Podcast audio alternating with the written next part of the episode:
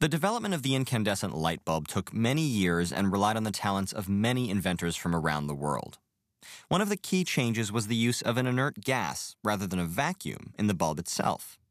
In this video, we'll use the kinetic theory of gases to explain why the addition of that inert gas had such a significant impact on the longevity of our humble incandescent bulb. This video is part of the Governing Rules video series. A small number of rules describe the physical and chemical interactions that are possible in our universe. Hi, my name is Jeff Grossman, and I'm a professor in the Department of Materials Science and Engineering at MIT. Today, I'm going to talk to you about the development of the incandescent light bulb. In order to understand the topic of this video, you should be familiar with the kinetic theory of gases. After watching this video, you should be able to discuss the physical significance of a gas molecule's mean free path. You should also be able to discuss the physical parameters that affect the mean free path. Imagine that you are a consultant for a light bulb manufacturer. They have a problem with their incandescent light bulbs. After the light bulbs have been operating for a period of time, the inner walls of the bulb begin to blacken. This reduces the light output not a desirable outcome for a light bulb. You've been hired to figure out why this is happening and to determine a way to fix the problem. So, what questions do you have? What do you think is going on? What chemical principles might be important here? Take a moment to pause the video and jot down some things that you think might be relevant to the problem. It's okay to brainstorm with a partner.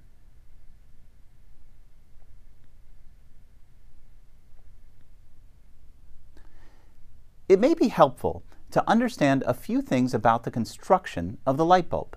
Looking inside, we see that there is a coil of metal called the filament. This filament is typically made of tungsten. What you can't see is that the inside of this light bulb is a vacuum. What would happen if there was air in the light bulb? Because the filament reaches such high temperatures, the filament will oxidize if oxygen is present. Some of you may have been wondering about the temperature of the tungsten filament. When the light bulb is on, the tungsten filament gets very hot, around 3000 degrees Celsius. While this temperature is below the melting and boiling points for tungsten, the occasional tungsten atom sublimes and condenses on the wall of the light bulb. Not only does this reduce the light output of the bulb, but it also causes deterioration of the filament. Knowing what you know about gases, how can you explain what is happening and what solution might you propose? It might help to review some of the assumptions of the kinetic theory of gases. One assumption is that the molecules in a gas are separated by distances that are much larger than the size of the molecules themselves. Another is that the molecules are constantly moving in random directions. The molecules obey Newton's laws of motion and thus continue in straight line motion until they collide with other molecules or the walls of the container. Gas molecules that are not in physical contact do not exert forces on one another, so between collisions, they move with constant velocity. Collisions between molecules or between a molecule and the wall of the container are assumed to be perfectly elastic. In other words, energy is conserved. What factors do you think affect a molecule's collision frequency? Pause the video and take a moment to think about it. You may have realized that the diameter of a molecule as well as the number of molecules in the region, will affect collision frequency. So, when a tungsten atom evaporated off the hot filament under vacuum, what happened? Pause the video and take a moment to think about it. The atom proceeded in a straight line, and in the absence of other molecules to collide with, condensed on the cool wall of the light bulb. Under vacuum, the mean free path of tungsten atoms in the vapor state is quite large. What is the mean free path? The mean-free path is the average distance traveled by a molecule between collisions. The mean-free path for a molecule can be approximated by the distance traveled by the molecule in a given time, t, divided by the number of collisions the molecule experienced. Although the molecule may exhibit a random walk and change direction with each collision it experiences, we are simply interested in the scalar quantity of total distance traveled. The total distance traveled can be found by multiplying the velocity of the molecule by the time.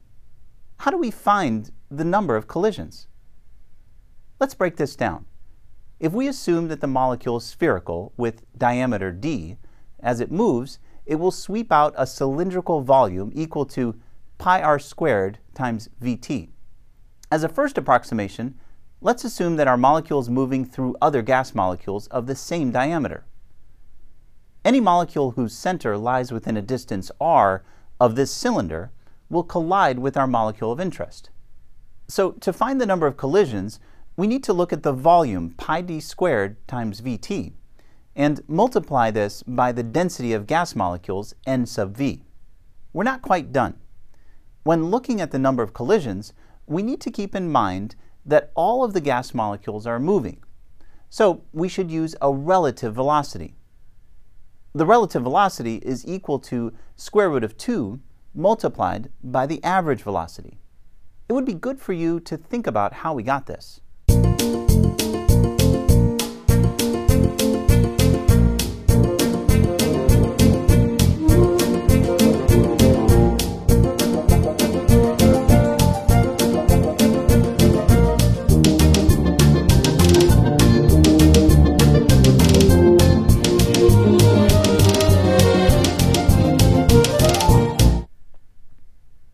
So now we have this expression for the mean-free path.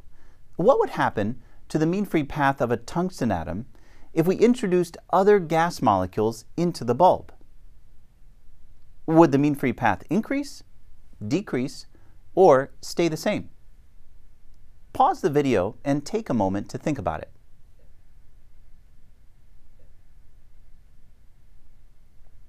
You might have realized that by introducing other gas molecules into the light bulb, we can increase the number of collisions a tungsten atom will experience and decrease its mean-free path. Would this be desirable or undesirable? Why?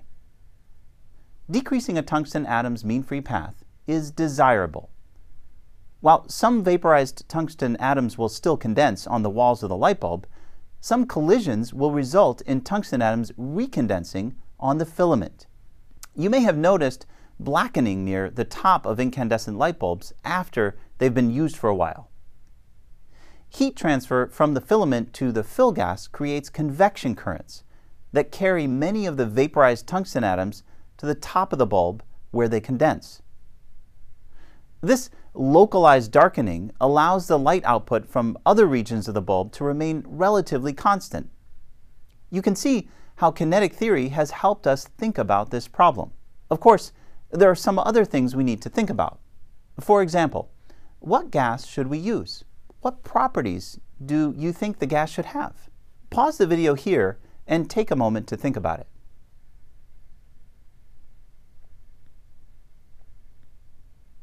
Well, if we are going to fill our light bulb with gas, we probably want to use something that is inert to avoid undesirable reactions. For common household use, we would also want our fill gas to be non-toxic in case the glass breaks. And of course, low cost is always desirable. Irving Langmuir actually solved this problem when he was working at General Electric in the early 1900s. Langmuir chose argon as the fill gas because it is inert and non-toxic.